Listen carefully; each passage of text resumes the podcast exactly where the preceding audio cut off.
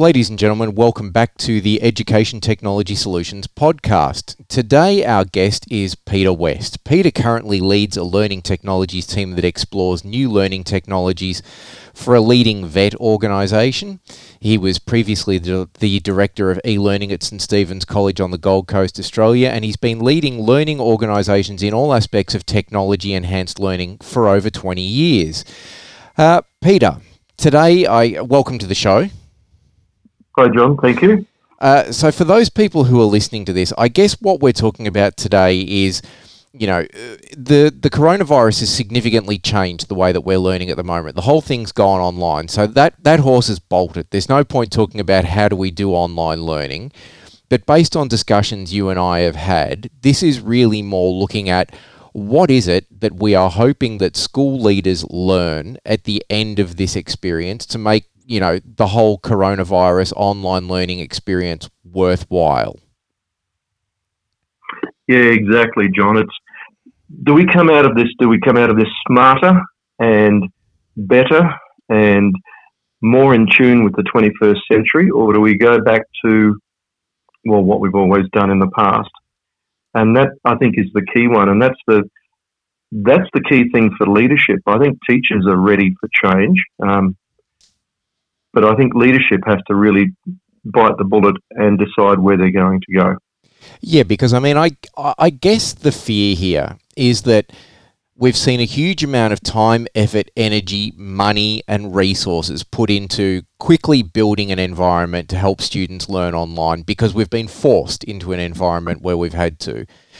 And what we're seeing in some ways, and you correct me if I'm wrong, but we're we're seeing parallels and mirrors here between this and the digital education revolution that happened in the early two thousands, where all of a sudden schools were flooded with money under the Rudd government, and it was a case of, okay, let's have this digital education revolution. Everyone ran around like a headless chook, buying anything and everything that they could possibly get their hands on, without a real plan, and we came out the other side of it sitting around with a lot of machines that went bing, that no one really understood what they did, and there was no overarching coordinating plan.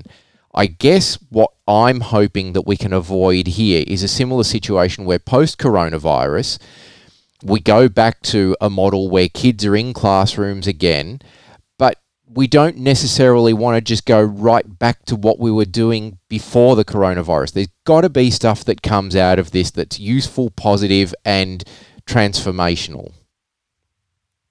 Exactly. And it's interesting that you raised that one about the um, the revolution, the, the Kevin Rudd laptop money, um, because I was in the midst of that and watched this whole thing unfold.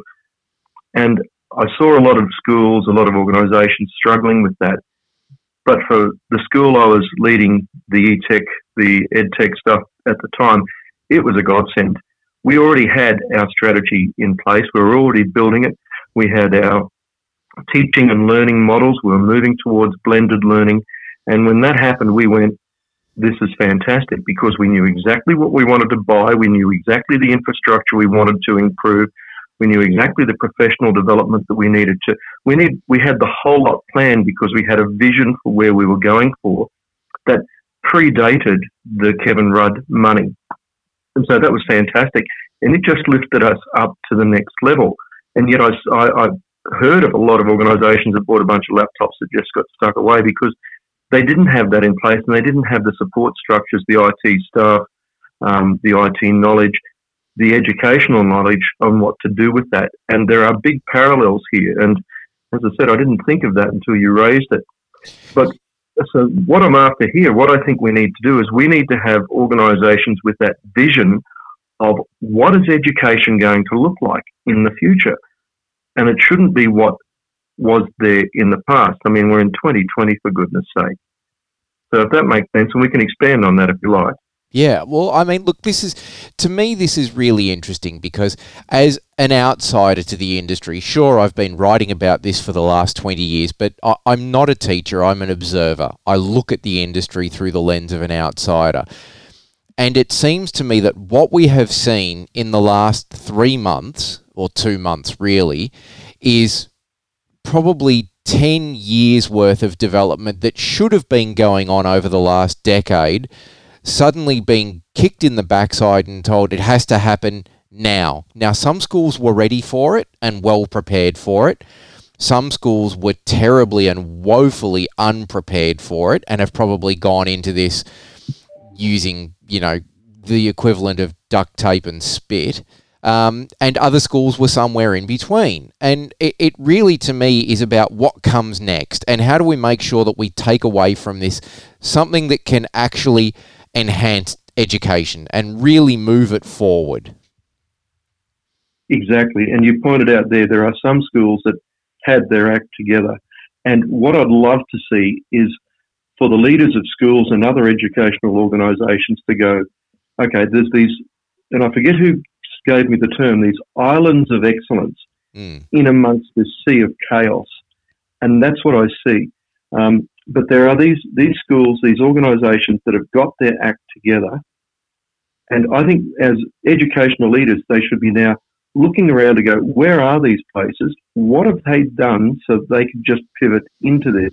Now, my old school, I've been away for a couple of years, but they've been in very good hands.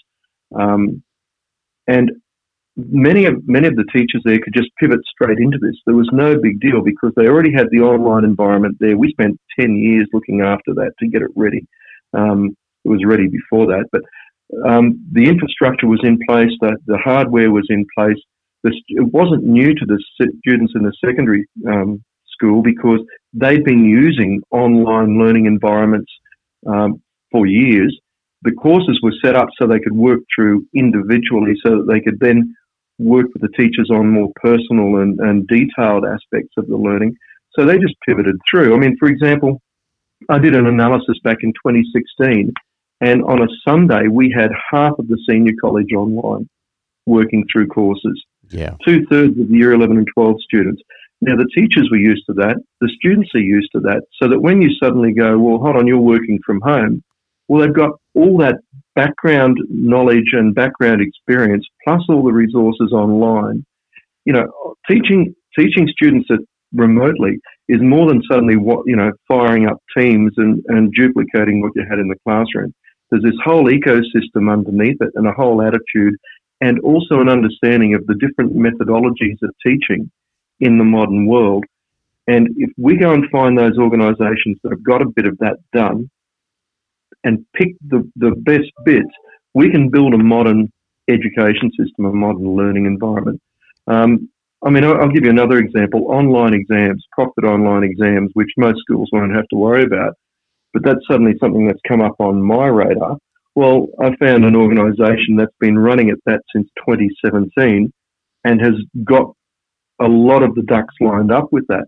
Well, we'd be crazy to not use, to not leverage their knowledge.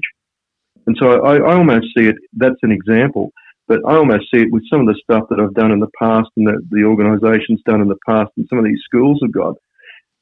I often make the statement that they've got answers to questions when we haven't even thought of the questions because they've been doing it and doing it well for so long. We need to find those and we need to cherry pick all of that and build a modern online learning environment ready for this to happen again, because it will. Yeah. But also to improve the modern classroom. Absolutely. And one of the things that I keep sort of wondering about and thinking about as a result of all of this is, you know, we've we've had a very sort of, you know, and people are going to howl me down for this, but we've had a very eighteenth century sort of model of education going for a long time now, where kids turn up to school at eight thirty, nine o'clock in the morning. They do their day's worth of education with their various classes and then they go home. I can't help but wondering whether or not one of the things that will come out of this is whether or not we're forced to sit back and look at the entire education model and go, is this really honestly the best way to be doing things? Exactly. I agree.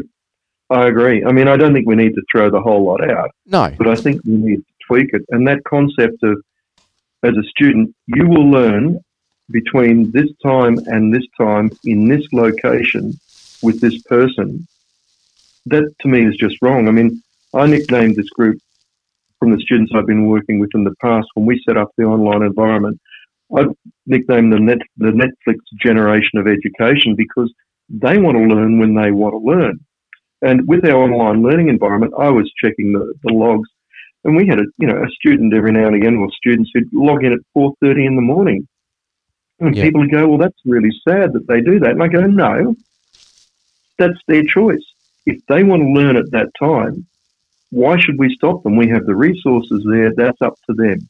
And then we support them at whatever other time it may be. So there's a wholesale change, I think, that needs to happen. But that model of... Now, I, I also think, though, and um, this is something that came up, I don't think we need to throw away the physical school, obviously, because I think there's so many important things at that uh, that occur there. And there's the socialisation and there's that personal relationship with the teachers and other students. So I think if we come out of this with picking up, deciding what the best human parts of education are, because my goodness, we need to hang on to them, the best ways to make education and learning personal and individual for the student, while also leveraging the best of the technology, then we've got a winner. And that's what should be happening, I think. Yeah, but it seems to me we definitely don't want to necessarily throw out the, the current physical school model. But what we can take from this is if we say, okay, I have a student in my school who is a very bright student, and I'm just using this as an example, that wants to study um, a very advanced maths path, right? But I don't have a teacher at my school that can do that. But there is a teacher three suburbs over who can do that. Why does our timetable necessarily have to be structured? And I know I, we're getting way into the weeds here and off the beaten track, but yeah. why does why does my timetable have to be structured around the resources that I have in my physical campus? Why can't it be that if another school has a teacher that meets my students' needs, he can teach a class once or twice a week with thirty students in it from all over Australia? Or I might have a teacher and she's an absolute whiz at a particular subject or language, and she can host a class from my school for thirty kids from all over Australia for which she's a specialist. Mm. And that, they're the possibilities, but it's all, it's almost happening by default or in the background anyway. When you get people like, um, well, Joel Speranza, who's doing lots of maths lightboard videos out there, um, and you get, you know, WooTube, that sort of stuff, and students will find these people and they will become their de facto teachers anyway. Yeah. And I think a lot of that is, is happening now. But to get back to the original thing, what do we think should come out of this? Yep. So I'm hoping that, I mean, and I, I don't want to put anyone offside here. I think educators and leaders in education have got so many things going on and so many pressures, and sometimes survival is, you know, you've just got to get through with all the stuff that's going on. But what I would love is for the leaders of education, for us to be able to say, what should modern education look like? Give me a really clear picture. Yeah. And I'm not sure how many people could respond to that with a really clear vision. And that'd be interesting to go out. I mean, we're throwing in all this remote teaching and all that, which needs to happen. We've got to salvage this situation. And my goodness, teachers have been working overtime and I T departments have been working overtime to, to salvage this situation and do the best for students and teachers, for that matter. My goodness, they've, they've been thrown in the deep end in some cases. Oh, yeah. But at the end, we've got to come out. But what's the picture? What is it going to look like? And then how, as leaders in education, leaders of these organisations, how are you going to support that change so that we become a modern technology-enhanced learning environment? That's the trick. Now, I've written heaps of articles about this over the last ten years on the whole process of that. It's not a mystery anymore, but it's a matter of, how do we do it? And does it suddenly become a priority? Because I also learned quite a while ago that there is time and energy and money in education, as in most things, if it's seen as really important. And my concern is that this hasn't been seen as important. I mean, if we go back to Stephen Covey's um, book, The Seven Habits of Highly Effective People, when he did his quadrants, and he's got his quadrants of urgent and important. So you can get something that's urgent and important, which yep. is what we've got now. You can get urgent but not important, important but not urgent, and so on. So what we've had is we've had Some people thinking of this as important but not urgent, and others thinking of modern modernizing education as being not urgent and not important. And suddenly, suddenly they've been thrust into the urgent and important quadrant. Yep. Well, but what is that? What should that look like? Now, there's a picture there, and it, it comes back to infrastructure, I T support, a good online learning environment, not just the basic L M S, good online courses that support in-class teaching, and that can happen. I've seen it happen. I've done it. Um, training your staff on the different methodologies, convincing your teachers that the technology is not a threat, supporting them in the change, because it is, it's a big change for a lot of people, and they have to be gently led through that. Um, putting all those bits in place, showing the students how it's going to benefit them, showing the parents how it's going to benefit them, that you build this entire ecosystem, and then when something like this happens, you've got a really solid foundation to build on. But that the problem with that is that it takes a lot of planning, quite a few resources, and a consistent approach for a long period of time. This is this is a marathon, it's not a sprint. But what we've seen lately is, instead of a marathon, like, you know, someone's been training for six years for the Olympic marathon, we've got we've been thrust into a situation where schools and other organisations, we're two weeks out from the marathon, and suddenly we've had to enter. Yeah. So everybody's gone out and got, well, what diet can we get on? What program? Where's my trainer? Let's get everything together. And we'll go like crazy for two weeks. Well, we're not going to be competitive. Yep. We, we wouldn't do that for a marathon, and yet we've done it here because we've had to. And it's been it's been a gutsy effort from a lot of people. But we can't then just slip back to sitting back in front of the T V, so to speak. We've got to we've got to build this structure over a period of years. And and where do they begin to start, though? I mean, what sorts of things should they be taking away from this? Uh, I think a lot of schools would be just scrambling to get through this period at the moment. What sorts of things would you like them to be thinking about? That's a, that's a good one. There's so many facets to it. It really, it comes down to being, I want them to come out with a commitment to modernise education. That's what I really want. If there's a commitment that, okay, we're going to spend the next, and this sounds crazy, five, six, seven years modernising education, and we're going to do that consistently and persistently, and we're going to put the resources behind it. And it doesn't have to be super expensive. That's the very first thing that we need. We need that commitment. Then we need to work out what that's going to look like. Now, all those bits that make that up, we can throw that in underneath, and that's probably, you know, a whole series of podcasts. But that commitment, first of all, and then the vision of what is it going to look like. Then you get down to the basics.